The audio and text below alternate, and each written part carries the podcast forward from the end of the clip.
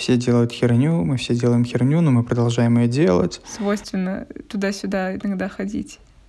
Это как будто я в плесени жил. Навсегда. То есть хочется делать жизнь, а не искусственная, чтобы не забывать, зачем ты здесь. Это круто, это очень ценно, это вообще супер. Представляешь, как сложно двигаться полгода, делая одно и то же, не видя результата.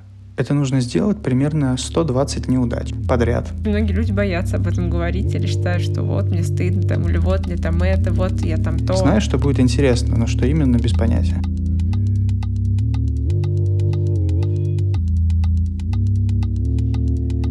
Всем привет! Вы слушаете подкаст «Это нормально».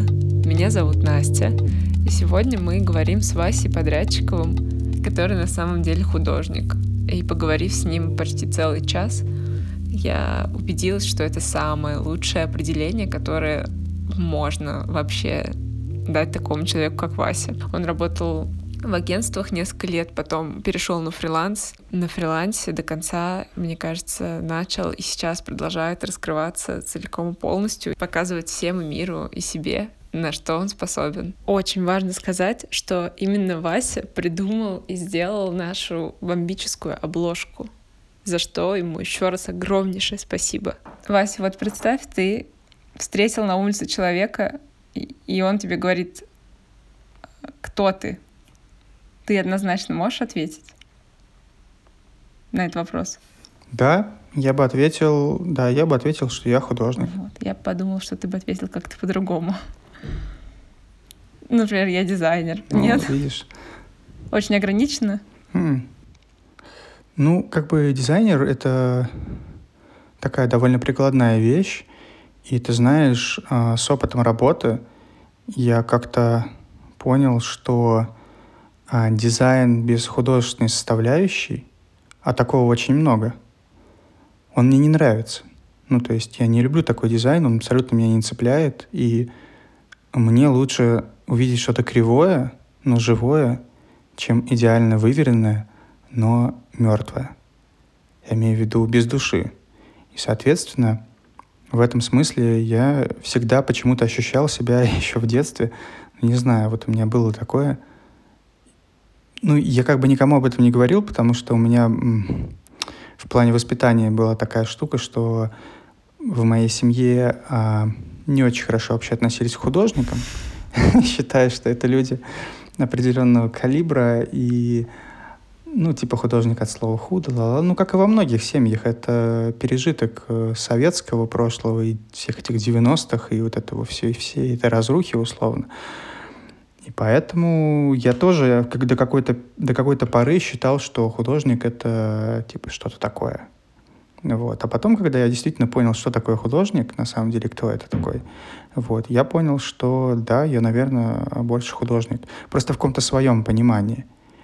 А вот с чем там у людей ассоциируется художник, ну, на самом деле, очень часто, с чем-то таким... Ну, то есть это человек, который как правило, безответственный, ну, у многих ведь это так, который, который еле-еле наскребает себе на, на жизнь из такой не суперизвестной, ему там не повезло.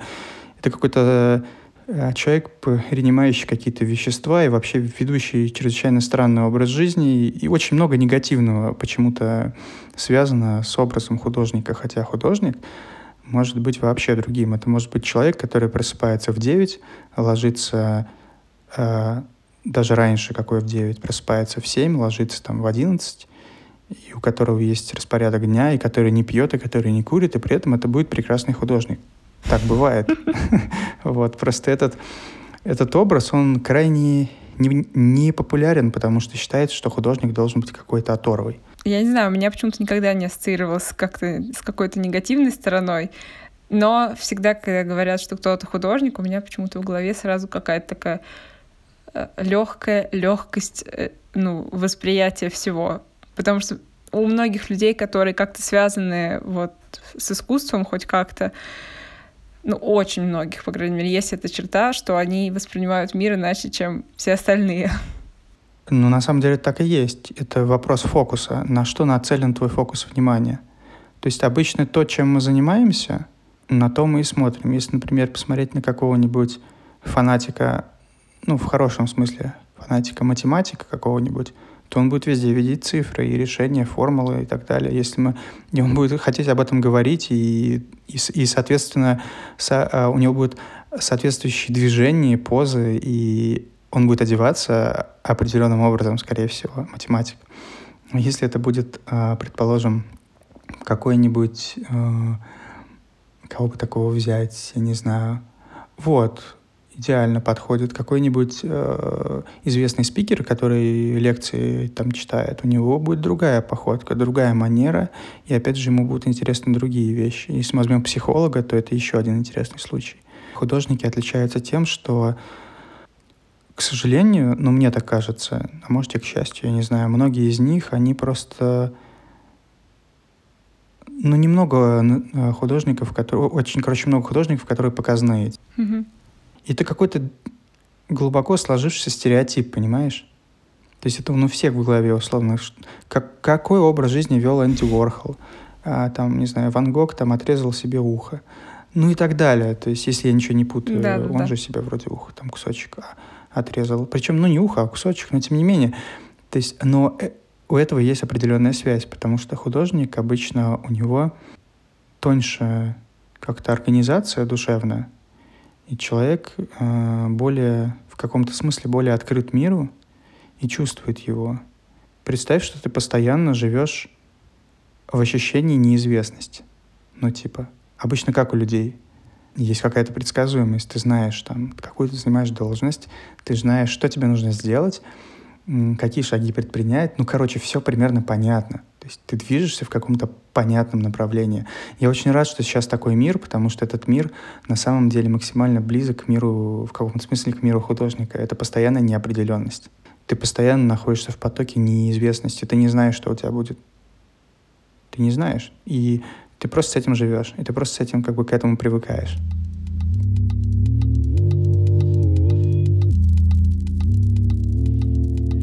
Я вообще ничего не планирую. Ну, то есть я пытаюсь что-то планировать, но как-то так все складывается, что работа находит а, меня. То есть, работа причем интересная. Вот сейчас я делаю, например, проект, я делаю сайт, просто такой пример, как работа меня находит. Я не понимаю, что происходит вообще. У меня нет никаких объяснений. Мне написал в июне э, англичанин из Бристоля, что он хочет заказать у меня сайт. У него студия ландшафтного дизайна. Он хотел, чтобы его сайт был на ReadyMag, потому что это платформа, позволяющая избежать верстальщиков, программистов и так далее. И для студий да, да, и он попытался, у него ничего не вышло. Он понял, что ему нужен дизайнер. Он полез на подборку, а там на ReadyMag есть э, такая вкладка Featured, и там соответственно, лучшие сайты публикуются. И мои туда несколько сайтов, по-моему, два или два, по-моему, попали. Вот. И он один из них нашел. А на этом сайте, это сайт Дром архитектурной студии, есть такая внизу сносочка на мое портфолио. Причем оно старое, я не обновлял его уже года, наверное, полтора. И он все лазил по этому портфолио и в итоге написал, говорит, что хочу сайт заказать удивительно, что ну, там столько, там столько других сайтов, он мог кому угодно написать, но почему-то написал мне. Ну, то есть представь, что у тебя есть в голове какие-то паттерны, но ты не можешь их использовать. Mm-hmm. Ты каждый раз пытаешься не повторяться. В этом есть ощущение определенной неизвестности. Когда ко мне попадают новые проекты, я вообще, я в полной неопределенности нахожусь, я не знаю, что будет. Знаю, что будет интересно, но что именно, без понятия. Ну, зато знаешь, что будет интересно. У меня примерно такое же это э, ощущение. ощущение, желание, не знаю. А, что у меня там сменилось несколько абсолютно разных работ, и каждый раз я, по сути, сама себя тоже в это состояние, а, ну, как бы отпускаю, опускаю, не знаю, ну, в легкую неопределенность. Но потому что чувствуешь, что надо иначе, и ты это делаешь просто знаю, что будет что-то хорошее и интересное, но что будет, вообще не знаю. Вот э, это как раз, да, это как раз нас подводит к интереснейшей теме, очень большой. Это вопрос э, такого, ну, какой-то, какого-то ощущения того, что будет. Например, люди разные по-разному подходят эмоционально к решению проблем и каких-то вопросов. Кто-то сталкивается с проблемой, и первая мысль возникает, а это очень популярная мысль, и у меня она тоже много раз возникала, у меня не получится. Да. Ничего не выйдет. Ну, то есть это, да. А есть другая установка, а, это именно установка, что будет классно, что-то будет, точно что-то будет интересно. Вот эта мысль, она просто разодоривает воображение и разодоривает вот это вот внутреннее какое-то такое а, состояние, становится более таким игровым. Ты, ты понимаешь, что это будет что-то увлекательное. То есть не то, чтобы ты уверен, что это будет супер-мега круто, там какие-то награды ты получишь, но ты просто подходишь к этому вот, ну, больше как ребенок, что это будет реально что-то очень интересное. И это позволяет э, на, начать очень быстро двигаться э, и не зацикливаться на неудачах. Ну, знаешь, как есть такое высказывание, успех — это умение двигаться от неудачи к неудаче, не теряя энтузиазма. Их можно называть э, не неудачами, а можно называть это попытками, этапами, поиском. Угу. Это тоже ценно. Ну, то есть, потому что каждый раз, когда ты совершаешь ошибку, ты на самом деле не совершаешь ошибку. Здесь нет никакой ошибки. Это ты просто что-то пробуешь, ты думаешь, прикольно, подходит? Не совсем. Но это не значит, что эта же штука, найденная в процессе, не подойдет для другого чего-то. И важно тоже сразу все в мусор не выкидывать, а коллекционировать э, идеи, решения, которые в процессе появляются, потому что они потом, это как копилка, и они неожиданным образом выстреливают тогда, когда ты не ждешь. Я занимаюсь медитациями уже какое-то долгое время, и я занимаюсь э, либо одна, либо с приложением Headspace. Там есть много разных курсов и вариантов того, что делать, как делать, там а, направленная медитация, то есть ты вот э, что-то выбираешь, о чем у сегодня будет, и вот э, ну, как бы на этом фокусируешься. И, например, есть отдельный курс, который так и называется Finding Focus, где ты должен фокусироваться на разных частях тела, когда дышишь. И а, ну, и каждый раз себе придумывать, ну, не придумывать, а, в общем, каждый раз каким-то намерением это делать. В конце каждой медитации тебе обычно дают такую, там, как типс, как подсказку, что э, как с этим работать дальше, ну, там одна строчка или три слова. И, в общем, очень часто в этом курсе выпадает, что воспринимайте медитацию как игру, чтобы вам а, чтобы не было так сложно. И это реально помогает. С этим не поспоришь, что ну, просто игра — это когда... Ну, знаешь, есть тоже такая а, очень известная мысль, что если тебе кажется что-то легким, это будет сложным, а если тебе кажется что-то сложным, это будет невозможным. И это вот, ну, это об этом же, что всегда, ну, то есть нет ничего простого. Опять же, вот согласись, э, это я каждый раз себе говорю, до сих пор мне не, не удается себя в этом убедить, но я продолжаю пытаться ну, когда слишком просто, это реально неинтересно. Это, ну, как правило, это ну, просто неинтересно. Сделал и пошел дальше. Градус интереса тогда увеличивается, когда есть какие-то реальные сложности. Mm-hmm. И вот вопрос просто как бы ключ к достижению каких-то на самом деле многих очень вещей — это вопрос отношения к сложностям. То есть как к ним относиться, вот как ты правильно сказала, если это относиться как к чему-то ну, мы же сами это называем. Это же не называется сложность. Это мы так называем. А это называется...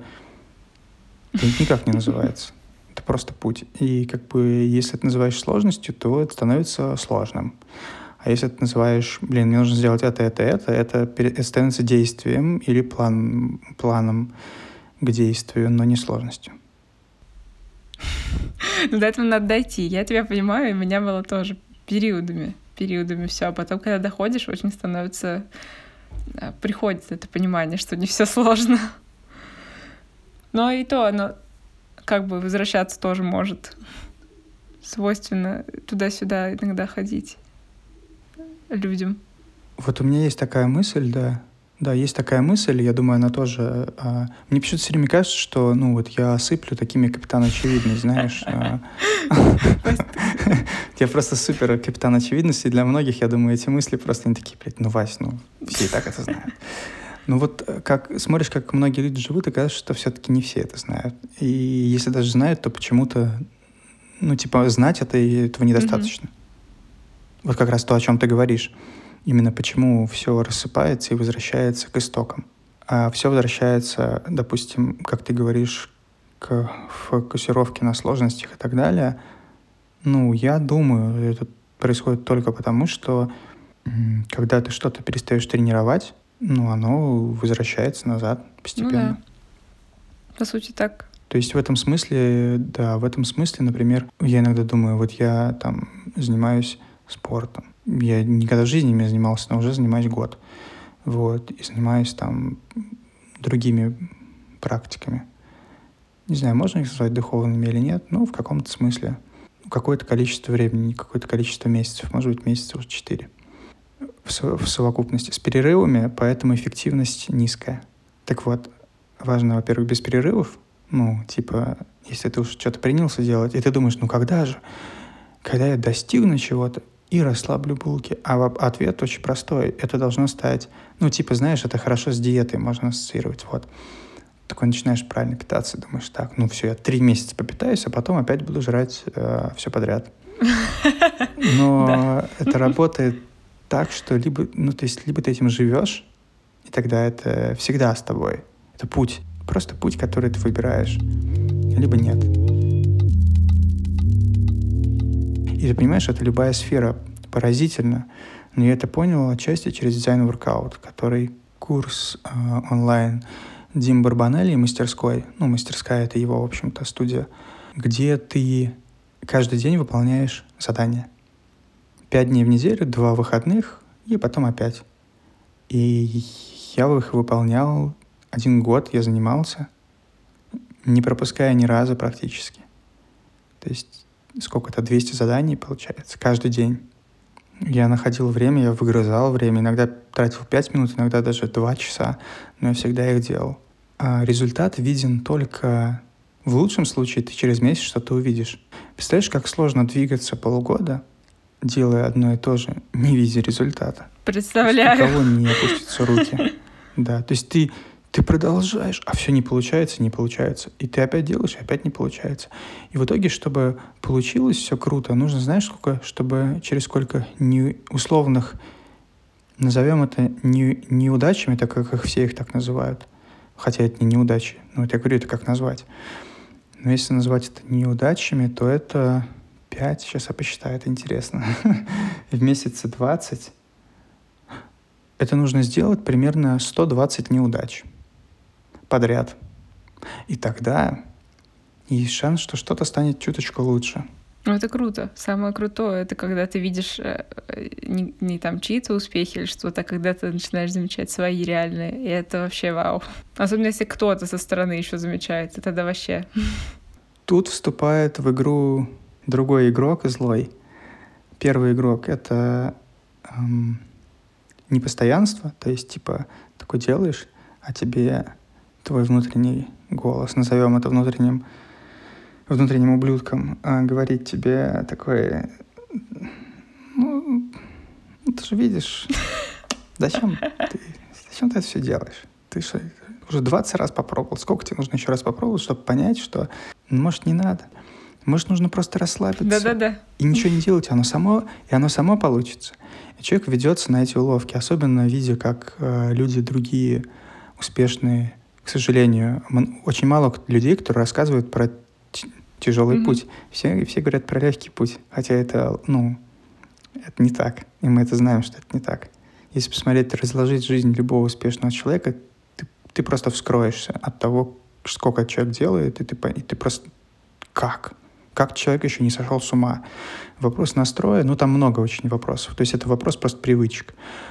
Но наш внутренний этот Критик? Мразота это внутренняя, да. Тебе говорит, что типа, да, ты расслабься, все будет нормально. Ну, что ты можешь не делать, оно все, все равно будет так же. Ты же видишь, что так же делаешь, и будешь делать. Ну, короче, сбивает тебя с пути. А дальше, если ты упорнее, ты продолжаешь делать, вступает в игру следующий игрок. Ты говорит тебе, что окей, ты поднялся на ступеньку, но посмотри на какую маленькую это, это, это ты столько усилий приложил, и вот это, а как тебе достичь вот этого? Нет, ну, ты же все понимаешь. Ну, короче, и начинается следующее. Ты, ты уже начинаешь себя сравнивать с другими супер чуваками, там, дизайнерами и, или кем угодно, смотря в какой-то сфере. каким-то образом нужно не сбиваться с пути, несмотря ни на что. Не знаю как. То есть этот э, внутренний э, там, голос тебя постоянно сбивает, он тебе говорит, что там ты устал, у тебя нет времени, да зачем ты это делаешь? Ну, короче, там миллион просто отмазок, но самое сложное — это продолжать э, двигаться. Даже если не получается. Не просто продолжать это делать. А почему я в этом уверен? Потому что пройдя 365 дней и 200 заданий, я могу сказать, что я уже не прежний. Как бы я, ну, это, это заметил Дима, в этом смысле дал фидбэк, и там другие ребята, и я сам это увидел, что я только спустя долгое время я увидел, что я уже совсем по-другому действую. Это, ну это, ну ты это можешь увидеть только спустя большое время. А, а столько соблазнов перестать что-то делать. Да, не всегда есть. Но тут еще очень важный момент, чтобы тебе то, что ты должен для себя решил продолжать все время делать, очень нравилось. Потому что если тебе не нравится, это ну, сложно. Или если ты, может быть, не уверен, что это твое, а ты это делаешь, делаешь, делаешь, тогда вообще очень легко сбиться с пути.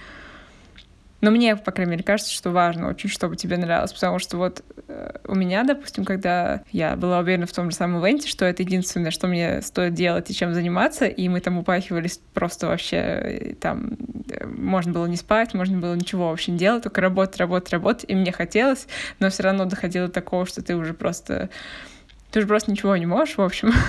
Но все равно, проснувшись утром, думаешь, так, ну ладно, сейчас я, я сейчас чуть-чуть приду в себя и опять работать, и опять что-то делать. Но только с условием, что нравится прям, что ты видишь себя в этом. Тогда да, тогда точно надо не останавливаться. Ну, по крайней мере, стараться. Хотя вот тоже у меня э, раньше было, что я такой человек, что мне очень сложно заметить, что я устала, и мне действительно стоит отдохнуть. Э, вот. Раньше это было прям кардинальной проблемой, сейчас уже лучше. Сейчас я уже чувствую, что надо иногда отдыхать все-таки.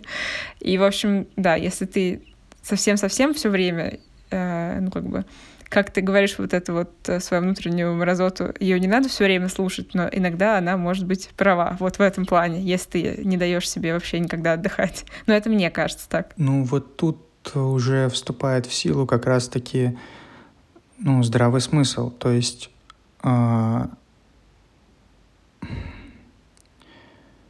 ну, это довольно такой понятный факт, что нужно отдыхать. Вот видишь, ну как бы не вот, всем понятный. Всем.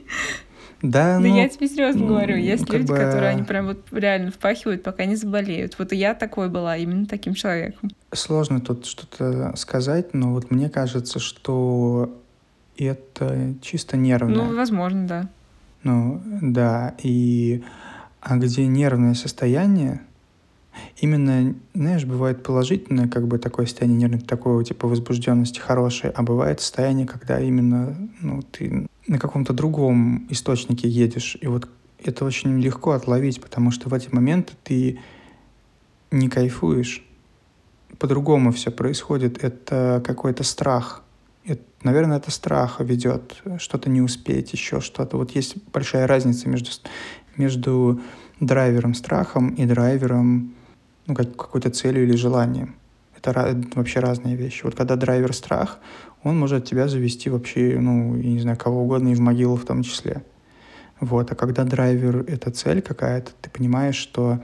Например, ты понимаешь, что нужно заниматься физическими активностями тупо, чтобы быть бодрее. Это факт. Ты понимаешь, что нужно хорошо спать, чтобы хорошо работала голова. Вот кто-то, может быть, может мало спать. Очень много зависит, на самом деле, в том числе от физики, потому что есть люди, я знаю таких людей, кто спит три часа, и достаточно. То есть это, это круто. Но это не всем дано. Я считаю, что это реально какое-то определенное ну, устройство должно быть. Вот опять же, это может быть мое убеждение, может быть, я не прав. То есть тут тоже нужно понять, э, тебя кто-то в этом убедил, или там, или действительно это так, и никогда не знаешь. Поэтому важно исследовать. Вот ты говоришь, там работала, болеешь. Но это, таким образом ты типа узнаешь ну, себя, да. как тебе комфортно. Но я, опять же, не случилось бы этого, я бы не поняла, что надо что-то поменять, наверное.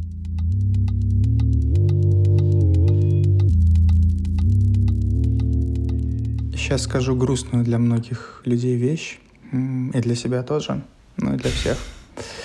Очень грустно, что трудоголизм — это нехорошо не потому, что человек себя изнашивает, а это нехорошо, потому что обычно трудоголики — это менее эффективные люди, к сожалению.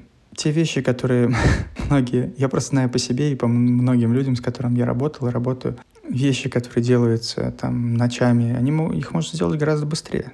И не нужно сидеть ночами. Ну, ты... Ну, видишь, ты же это понял вот. не, не как бы всю жизнь знал. Или всю жизнь знал, что вот не нужно сидеть ночами. А, ты знаешь, нет. Я это понял через опыт ну, вот. через... Э, вот через воркаут я это понял в большей степени, потому что я за 20 минут мог сделать условно логотип. Я, я раньше думал, что вещь хорошая может, ну, как бы условно, ну, не за 20 минут, там, ну, идею, да, ключевую, там, или вот тебе там, там логотип за один час. Там, да, а если бы мне раньше бы сказали, я бы сказал, это неделю нужно сидеть, думать, и я бы реально сидел, тратил бы все время и придумывал, и в итоге было бы то же самое. Есть такая история, я не помню, про кого, про какого конкретно человека идет речь, я читал, это fashion-дизайнер, она делала, у нее был такой талант, она могла платье сделать за час, дизайн, придумать, mm-hmm. один час. Это круто, очень круто. Потом мы поместили под гипнозом и сказали, что теперь у тебя... А, поставили метроном и сказали, что один тик, а это одна секунда, это одна минута. И по сути получилось, что для нее минута — это mm-hmm. час если я не ошибаюсь, по-моему, да. Секунда, 60 секунд. Да. Короче, она за минуту придумала платье. Классно. И оно продавалось... То, то есть это, это не выдуманная история, это реальная история. Я, к сожалению, не ее так э, не research ил прям сильно, но я, наверное, поищу информацию, чтобы конкретнее, если привожу, уж пример, говорить имя и время, и потому, потому что это конкретный человек, это, это то, что реально было. Соответственно, это говорит о чем? О том, что вот если ты считаешь, что тебе на эту работу нужна неделя, тебе понадобится неделя. Если ты считаешь, что тебе на эту работу нужен час, тебе понадобится, скорее всего, час. Окей, тебе может понадобиться три часа, но если ты считаешь, что неделю, то может понадобиться, возможно, и три недели. Мы часто недооцениваем какие-то объемы, но как бы мысль, что это быстро можно сделать, она очень сильно ускоряет все процессы в голове, которые обычно растягиваются. И вот как раз-таки люди, которые трудоголики, у них очень сильно часто растягиваются все эти процессы. и там дело не... Ну, то есть и люди кайфуют, знаешь, ни от чего, не от результата, не от того, что они решают задачи, а от того, что они работают, они постоянно заняты, и они типа этим... Ну, я просто знаю таких людей, и я таким был, поэтому я так говорю. Может быть, многие трудоголики не такие, никого не хочу обидеть. Вот, но обычно, очень часто, это люди, которые нравится состояние вот это вот. Я задерживаюсь допоздна, ну вот это вот все. Они как бы, ну это есть. Все эти люди будут это, естественно, отрицать. Ну, кто себе признается в таком? В таком, да, я себе в таком признался, ну, если не в слезах, то в, глубокой печали. Мне стало грустно от того, что я не такой классный, как сам себе себя рисую. Про твой фриланс. Смотри, я не считала, сколько до, до фриланса, я не помню, обсуждали с тобой или нет, ты работал на кого-то. Можешь рассказать, ты сейчас на фрилансе, ты до этого был, нет? У тебя по-любому сложилась, ну там, не знаю, копилка плюсов и минусов и каких-то сложностей, которые есть там и, и есть здесь. Но ты остаешься на фрилансе. Про все это поподробнее можешь рассказать. До фриланса я работал, ну, лет, наверное, шесть. Mm-hmm в разных местах.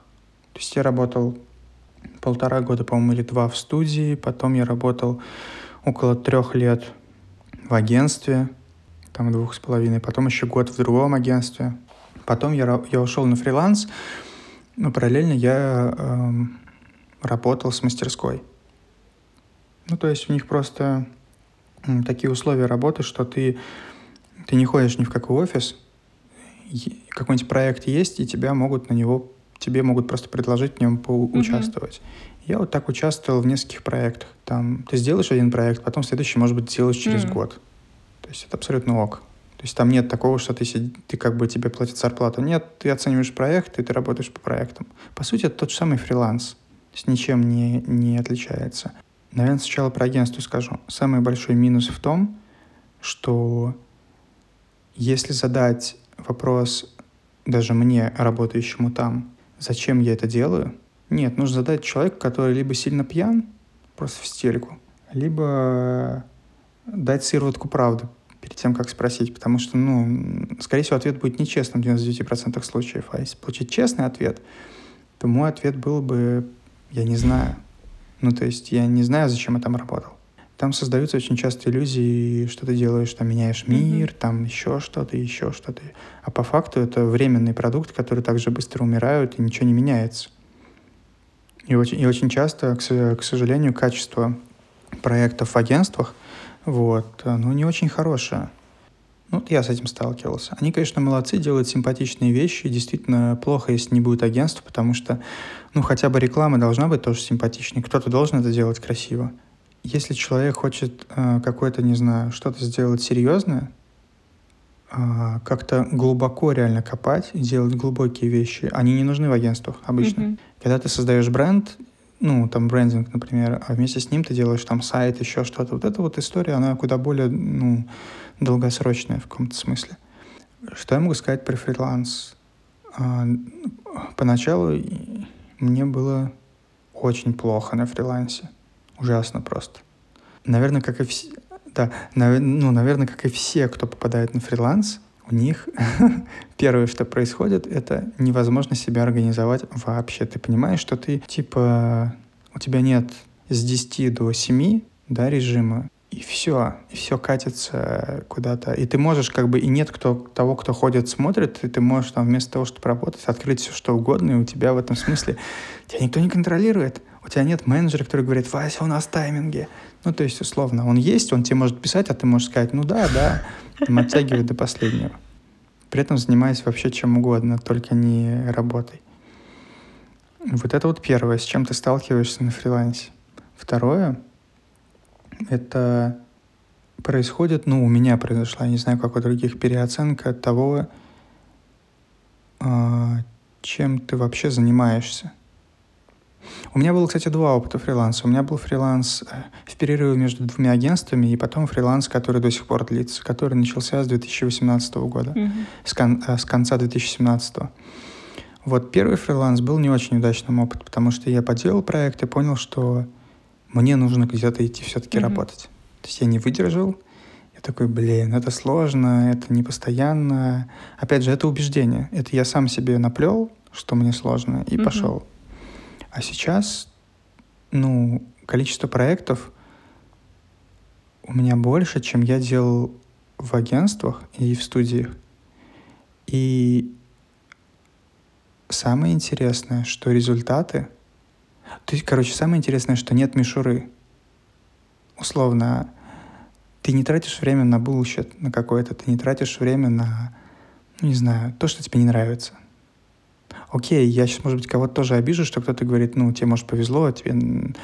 Ты знаешь, а я могу сказать, что, скорее всего, мне повезло, но знаешь, когда, когда случилось этот, этот вот как бы переход сложный, когда я сказал себе, что я буду брать только те проекты, которые мне интересны, mm-hmm. у меня их не, у меня их резко не стало. я месяца три, 40, может, тысяч рублей у меня наскребалось там в месяц. Ну, короче, было очень сложно прям Типа я даже не знал, что делать вообще. Было какое-то такое...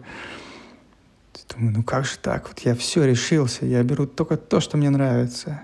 И ты знаешь, кто-то что-то куда-то как-то посоветовал, один появился, потом второй. И потом, когда я встроился в этот ритм делания только того, что нравится, стали приходить проекты только сразу какие-то прикольные. Уже никто не предлагает SMM. Никто не предлагает какую-то дрянь делать и предлагают как минимум прикольные штуки. Вот. Иногда бывают средние, но ча ча ча чаще все-таки это амбициозные проекты интересные, в которых нужна идея, в которых нужно нестандартный подход, какое-то видение вы, выработать. Ну, короче, вот это круто. Но пришлось ну, потерпеть. То есть и, и я уже готов был скатиться в то, чтобы написать в агентство? своим знакомым из рекламных агентств, ну, типа, подкиньте что-нибудь там. Ну, типа, а я, я, до, а я до этого такой, я это все не делал. Такие, окей, окей, и перестали мне писать. А потом я такой сижу без работы, такой, ну, по сути, думаю, а что, ну, а что, а что мне делать? Ну, то есть, и вот, э, ну, я, ты знаешь, как-то перетерпел этот момент. Ну, вот а как у тебя, ты когда работал там, ты сказал, что ты бы честно не ответила на вопрос, зачем ты это делаешь, а сейчас ты можешь на него ответить сто пудов, я, я так думаю. Значит, у тебя как-то отношение не только к процессам, но и к самому себе во время работы на фрилансе изменилось в лучшую сторону, да? Да, то есть исчезла та неуверенность. А когда в агентстве был прям есть... не уверен был в том, что делаешь, или просто в себе? Да, абсолютно. Ну, какая-то там была вот эта вот общая болезнь, что я делаю херню, все делают херню, мы все делаем mm. херню, но мы продолжаем ее делать. Ну, это такое, типа, я не знаю, а кто-то, наоборот, говорит, мы делаем круто, ну окей я понимал, что это не так, это ложь. То есть нам все говорили, о, а как вы круто все делаете. А я думаю, ну да, да. А в какой-то момент ты начинаешь в это верить, что ты круто делаешь. Это самое, это еще хуже, да. потому что ты такой, все, и ты встраиваешься, начинаешь в этом жить, делая непонятно что, считаешь, что это классно, просыпаясь каждый день с выдуманной какой-то иллюзией, а потом в какой-то момент эта иллюзия разбивается, потому что ты понимаешь, окей, закончились эти я не знаю, там куча всяких брендов, закончились все эти... И что дальше? Что в конечном остатке? Ничего. В портфолио особо положить ты ничего, скорее всего, не можешь. Ну, какие-то вещи. Но, опять же, это такое, это такое чисто корпоративное, ну, есть там прикольные какие-то решения, бывают интересные, крутые бывают решения. Реально в агентствах делают это как бы, за, это тоже за, зависит от того, что ты делаешь. Потому что, например, в агентствах некоторых делают и крутые решения, но они обычно точечные. Как правило, масса, то есть то, чем зарабатываются деньги, это такая типа текучка. Всякие СММ, вот это вот все. И ты знаешь, назвать это увлекательным у меня язык не повернется. Понимаю, да. Мне, мне просто как-то жизнь вывела на это, чтобы вспомнить зачем. А, вот знаешь, что мне помогло? Я вспомнил вообще, а зачем я стал дизайном заниматься? Зачем? Ну, и я к ужасу своему удивился, что работая вот, ну, там, где я работаю, в агентстве, я никак не приближаюсь к этой цели. Зачем? Ну, я попробую ответить как-то... Я это как-то ощущаю внутри, попробую это выразить словами. А, затем, чтобы менять а, реальность в лучшую качественную сторону в долгосрочной перспективе. Если это коротко, если попробовать это как-то объяснить, развернуть, я не хочу, чтобы были э, какие-то ужасные вещи да, вокруг.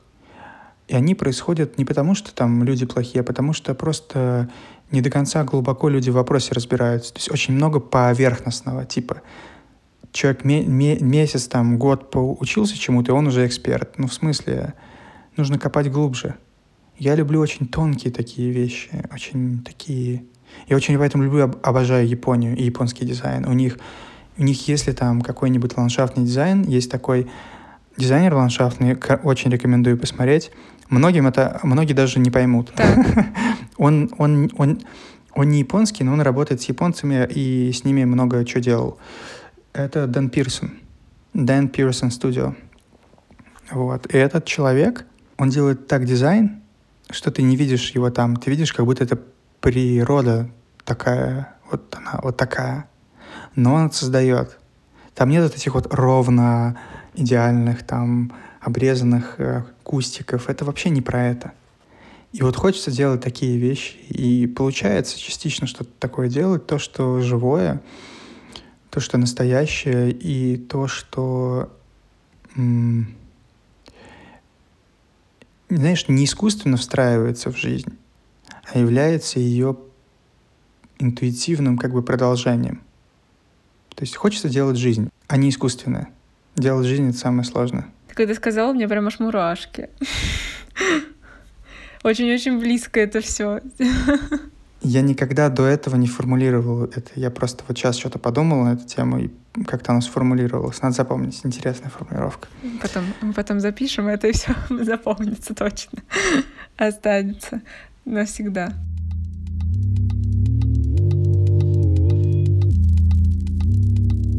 Про то, как ты говорил, что сложно было себя организовать, а сейчас, ну, не сложно уже.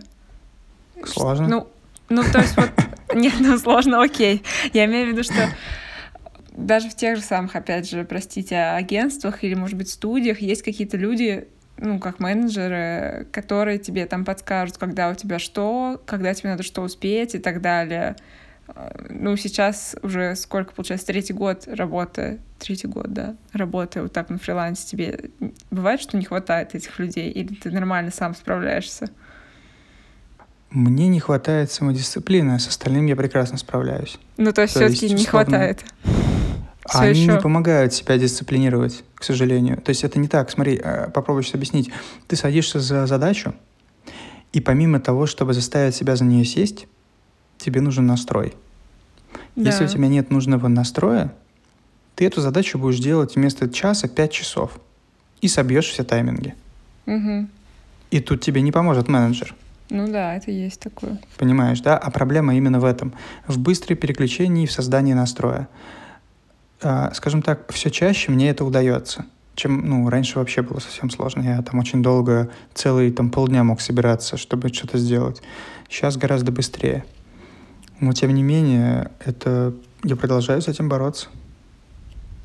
Это, ну, а это тупая лень. Тупая лень. Просто твой мозг, он такой, а зачем? Ну, как бы он не хочет, ты его заставляешь. Ты, ну, кто захочет тремя разными задачами за один день заниматься, там, причем, понимаешь, сложность в том, что они не поверхностные. Нужно в каждую настолько они глубоко глубокие. залезть. Ну, я приду пример. Я вот сейчас рисую иллюстрации для Люкс Инглиша. Я для этого купил, э, мне э, жена Лена подарила планшет от третьего формата, даже больше, огромный, на котором ты прямо на экране рисуешь, вакомовский. Суперская вещь, вообще потрясающая. Я на нем рисую сейчас все иллюстрации. Вот, ну, многие. Я, я вообще люблю бумагу, но тут мне нужно еще анимации делать. Я их анимирую, эти иллюстрации, покадровая анимация. Я их рисую на планшете. Вот. И, например, у меня задача рисовать эти иллюстрации, а там детская тема. Ну, я вообще обожаю детскую тему, я люблю ее. Там, например, у меня один из героев — это пальмочка э, такая на, на ножках, смешная очень. Вот. Ну, например, и, и это одна из историй, про которую я рисую. Мне нужно в нее погрузиться, чтобы, понимаешь, когда ты не сфокусирован на задаче полностью, например, я рисую, у меня линия, чувствуется в линии вот эта вот непогруженность. Линия mm-hmm. не такая. Линия должна быть настолько вот живой, правильный. Это возможно только, если ты всеми эмо... полностью эмоционально там. И ты вот ты, ты погрузился в это. Только тогда только тогда все само собой получается. Рука рисует правильно. Как только ты там о чем-то думаешь, ты не в задаче, все идет вообще, хочется сказать, по, ну, все знают почему. Вот.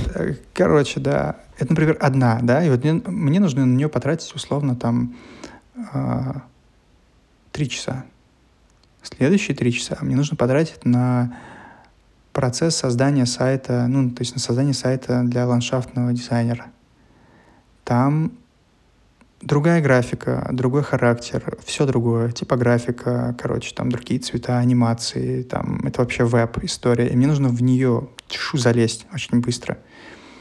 Ну и третья задача, например, у меня а, была это новый проект, мне нужно прочитать бриф, погрузиться в проект, а там бриф, знаешь, какой, read примерно, ну если А4 на странице, наверное, 30, 30 А4 страниц примерно угу. про проект исследования, мне нужно его изучить.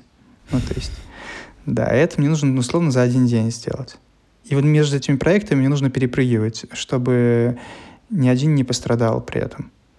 Вот. Потому что следующий день будут там другие уже какие-то задачи, возможно. Угу. Вот, оно вот так вот меняется иногда, и это крайне сложно дается. То есть не всегда получается. Я иногда могу час ничего не делать. Ну, просто готовя себя собираюсь. Потому что будешь для... что-то делать. Да, я как бы, ну, при, привожу себя в нужное состояние для следующей задачи. Ты знаешь, еще есть способ один очень прекрасный приводить себя в состояние, садиться и делать. Вот, но тут нужно себя... Да, есть. Да, но тут нужно себя тоже отлавливать, что а, когда ты делаешь, то есть если у тебя прям долго вот это вот состояние такое негативное, какой-то невключенности держится, то в, результате оно может у тебя отбить все, все желание дальше это продолжать.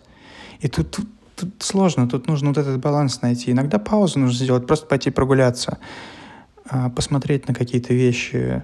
Да, в смысле на какие-то, я говорю, например, там пятно на асфальте или блик на, там от лужи какой-то или там еще что-то такое ну, какие-то простые вещи, которые при этом таят в себе что-то невероятное. Я вот просто это мое хобби, я люблю смотреть.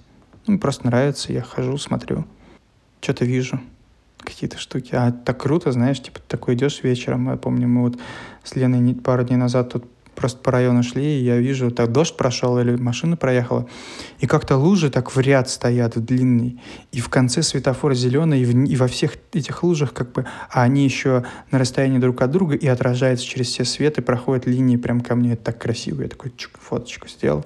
Ну, какие-то такие вещи, знаешь, они меня очень радуют. Ну, ты неосознанно тренируешь насмотренность.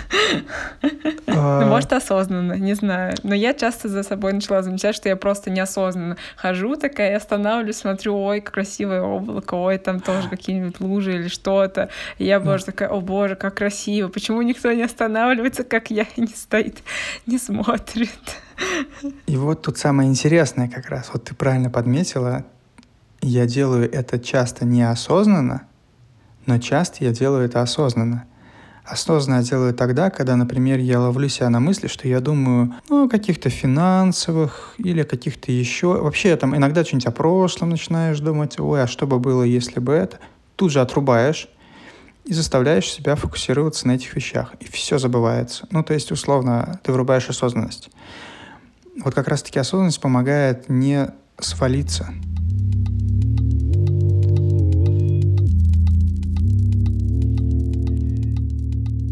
Многим людям, как, например, Кристоф Ньюман, есть такой иллюстратор очень известный, потрясающий вообще. Я на него подписан, и больше того, я у него не то что подворовываю, но я за ним очень подсматриваю и какие-то элементы даже копирую. Мне нравится.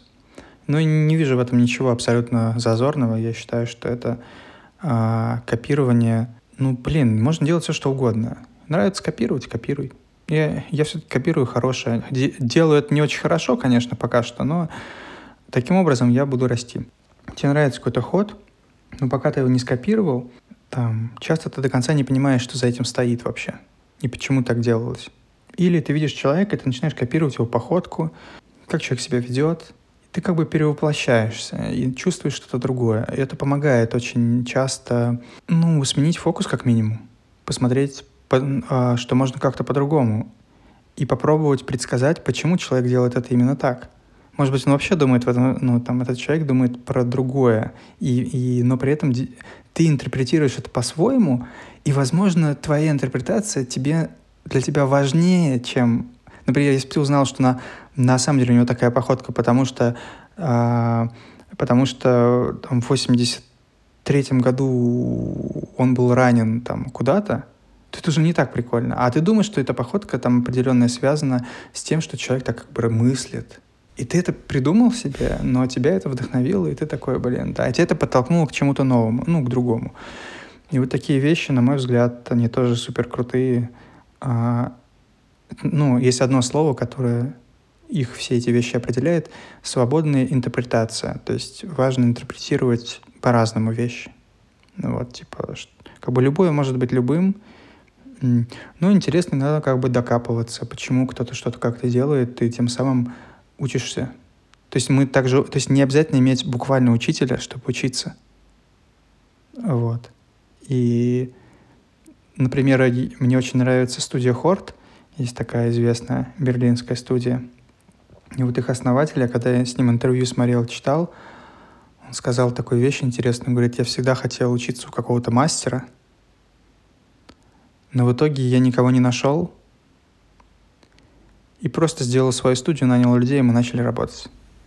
В итоге он сам стал этим самым человеком, который, ну, в общем, он как-то вот э, по-другому просто пошел. Это его путь. И он это тоже очень интересно. Это не путь, когда там учитель и подмастерье, а этот путь, когда ты как бы учишься у других людей. Он говорит, я нанимал людей и уже у них учился. Подсмотрел, что они делают, как они мыслят.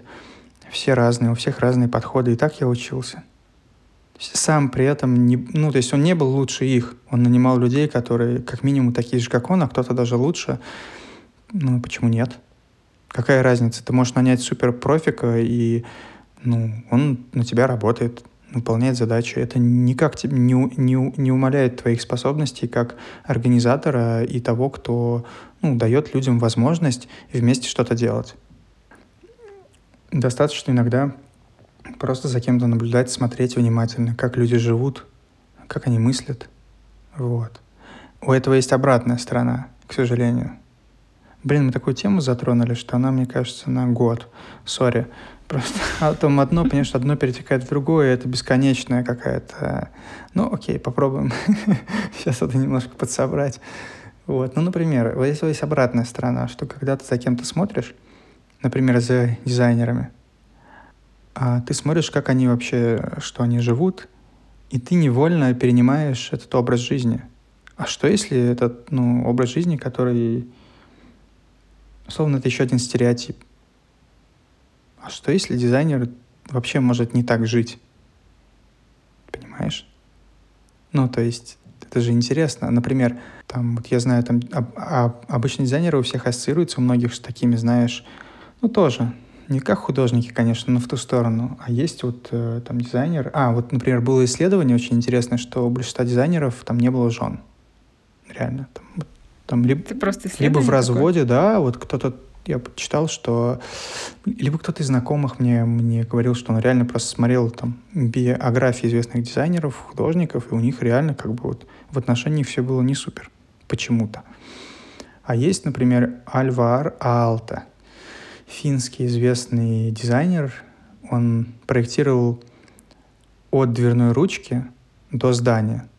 Все, лампы, мебель, светильники, ну, лампы, светильники это одно и то же, окей, а э, да все вообще, любую мебель, издание в том числе. Можете представить масштаб и размах его мышления? Невероятный человек был. Он, он изменил архитектуру Финляндии, архитектуру мира очень сильно. То, что мы видим дерево, вот это вот в интерьере, это, это он вот эти вот все речки, прикольные ритмики, как свет через них, это, это, это, это, это отчасти он. Не только он, но он во многом.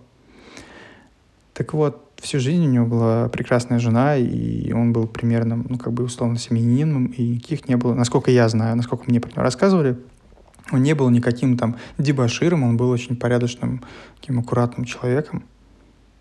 Часто это противоречит там, какой-то информации о дизайнерах, которые сидят на чем-то или еще что-то такое. Ну, на таких стереотипах условно. А к тому, что все, что нужно знать, что любой человек в любой профессии может быть абсолютно любым. Дизайнером может быть кто угодно абсолютно. И, или дизайнером может быть условно, дизайнер может быть выглядеть как бухгалтер, который ходит на работу невзрачный, в сальных джинсах, с сальными волосами. Это тоже может быть прекрасный. Я, я сейчас говорю примеры, что они могут делать офигенный дизайн все. И тот, и тот, и тот. Понимаешь? Вот. Понимаю. В этом... Это вот я к тому, что про стереотипы, что дизайнер он может быть модным, это вообще бред. То есть э, любой может быть любым. В этом весь фокус. И когда мы перенимаем опыт других людей, мы много чего-то понимаем, но не нужно тоже до конца принимать это как единственную верную как бы, ну, истину. То есть, то есть это всего лишь точка, точка зрения, условно, да.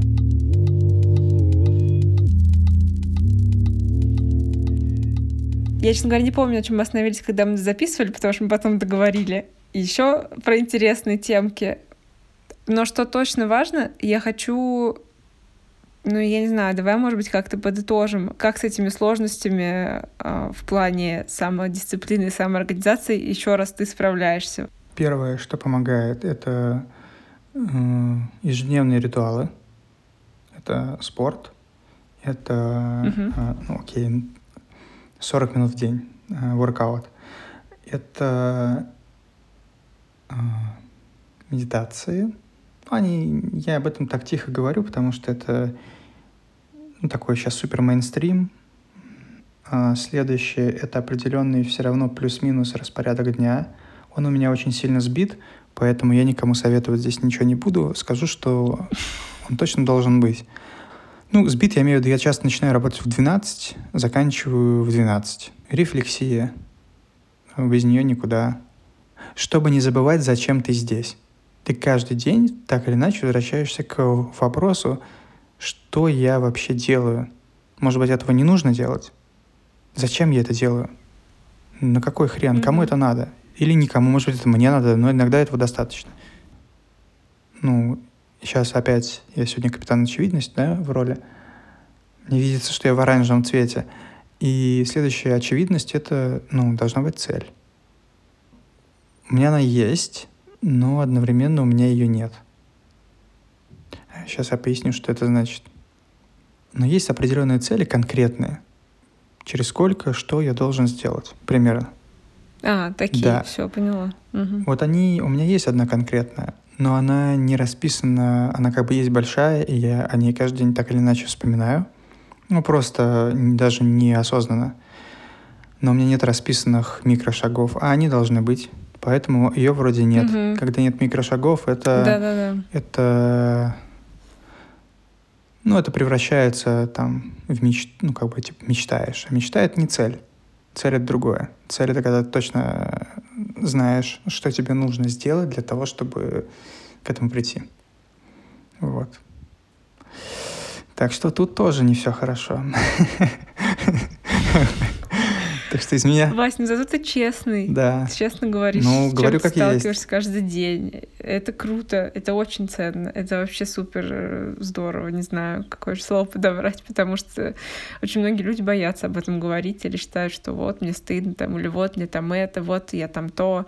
Э, и со всеми вопросами, которых мы боимся, не хотим встречаться, когда ты с ними встречаешься, только тогда ты как бы и знаешь и про цель, и про зачем, и понимаешь вообще, что происходит, хоть как-то. Да, тут э, опять же вступает в роль э, тот самый, э, та самая мразота, которая тебе говорит, даже когда у тебя есть каждый день цель, это вот, что, ну, типа, такое какое-то про, происходит размывание, разблеривание всего, и ты становишься опять неэффективным. Ну, то есть ты мало делаешь за день. Это происходит даже сейчас иногда. Тут Ответ, наверное, один. Это жесткая дисциплина. Увы, но так. Не знаю, хочу ли я каждый день там воркаутом заниматься, ну, каждый раз там бывает отмазки типа, а может, не сегодня? Зато когда ты позанимался, такой, офигеть, класс. Ты говоришь, какие шаги, что еще можно сделать? Это тренировать веру. Веру? Да. В себя? Ну, это... Да, это, это очень важно, раз. И два, это веру в результат. Угу. И в то, что ты движешься... То есть, вот, короче, я приду простой пример. У меня он до сих пор жутко э, будоражит, э, хоть он и очень простой, но тем не менее. Ну, то есть, когда я об этой мысли думаю, я каждый раз фу, думаю, Ух, вообще. Так вот, есть такой Карл Лагерфельд, все его знают, известный дизайнер, и про него есть фильм 2007 года. И он там в фильме в какой-то момент сказал такую вещь, не как-то громко, знаешь, как многие такие, как заявления, а он сказал это очень тихо, как само собой разумеющееся, как я скажу, что, не знаю, снег белый. Ну, все знают, что он белый, типа, ну, ну окей, Вась, ну сказал. А он сказал, «А, я, был, я был рожден для этого так просто. Типа, он, у него, то есть у него в этом такая же уверенность, как в том, что снег белый.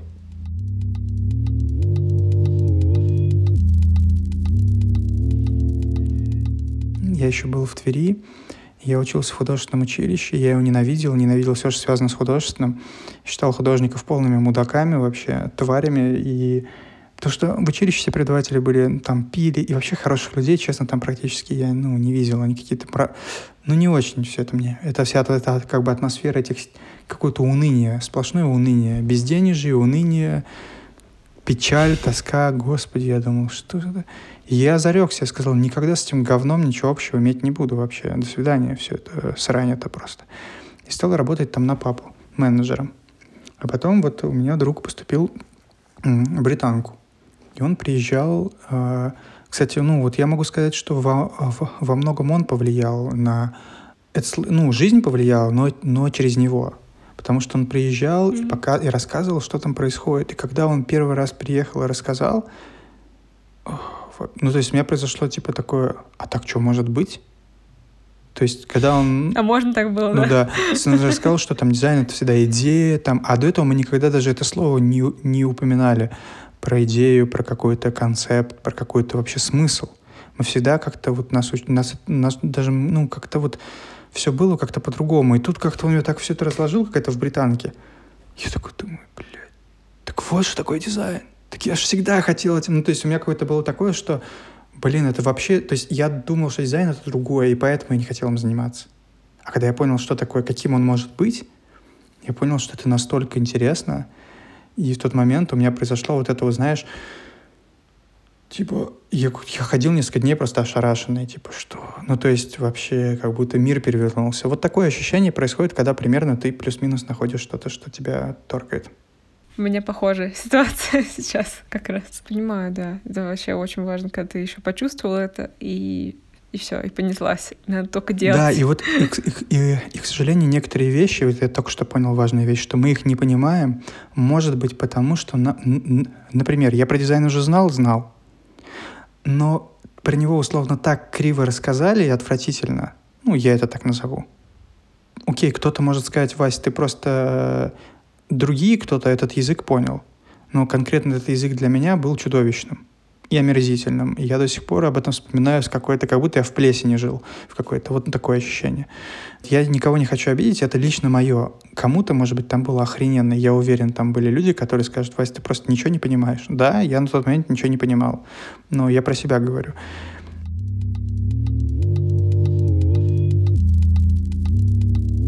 Это был подкаст «Это нормально». Меня зовут Настя. Мы сегодня говорили с Васей Подрядчиковым. И Вася расскажет сейчас, о чем мы поговорили в подкасте. Мы поговорили вообще о пути в профессии. Ну, частично мы за, затронули тему о том, почему мы не можем найти или достичь чего-то. Неважно, в какой профессии, но мы говорили на примере дизайна.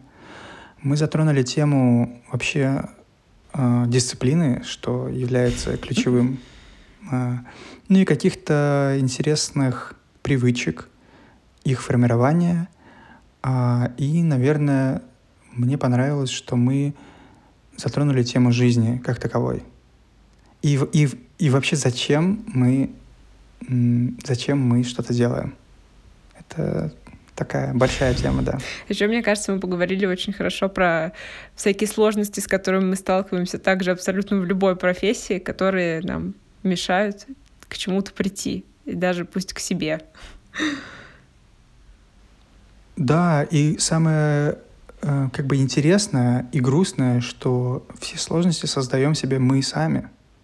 Не кто-то, а это делаем мы собственными. Мы как бы представь, что ты едешь на велике — и ты палки себе на скорости вхерачишь в колеса, и вот что мы делаем, на самом деле, все практически. Ну вот, поэтому вам надо, надо ну, послушать э, подкаст сначала, если вы вдруг прокрутили наконец. Я знаю, что так делают, потому что тоже так делала и понять, как можно этого избежать. Я еще раз хотела сказать огромное спасибо всем, кто выкладывает сторис, ставит оценки в Apple подкастах, пишет комментарии там или в Castbox, или просто пишет э, мне или Соне в личку. Вы не представляете, насколько это ценно и важно, и насколько это помогает нам дальше что-то делать, потому что в подкастах никогда не знаешь до конца, э, как, как оно вообще на той стороне. Даже если смотреть на аналитику и статистику, это просто данные, а не люди. Но когда у нас появляется связь с вами, со всеми, кто слушает подкаст, это какое-то непередава... непередаваемое ощущение счастья и радости, с которым я чуть ли не прыгаю в любом месте, где я это увидела или услышал, какой-то ну, какой-то ваш фидбэк. абсолютно любое участие в жизни подкаста и какой-то обратной связи напрямую с нами помогает нам двигаться вперед. Спасибо вам за это. И будем на связи. Правда, пишите в личку, не стесняйтесь. Все ссылки будут в описании, абсолютно все.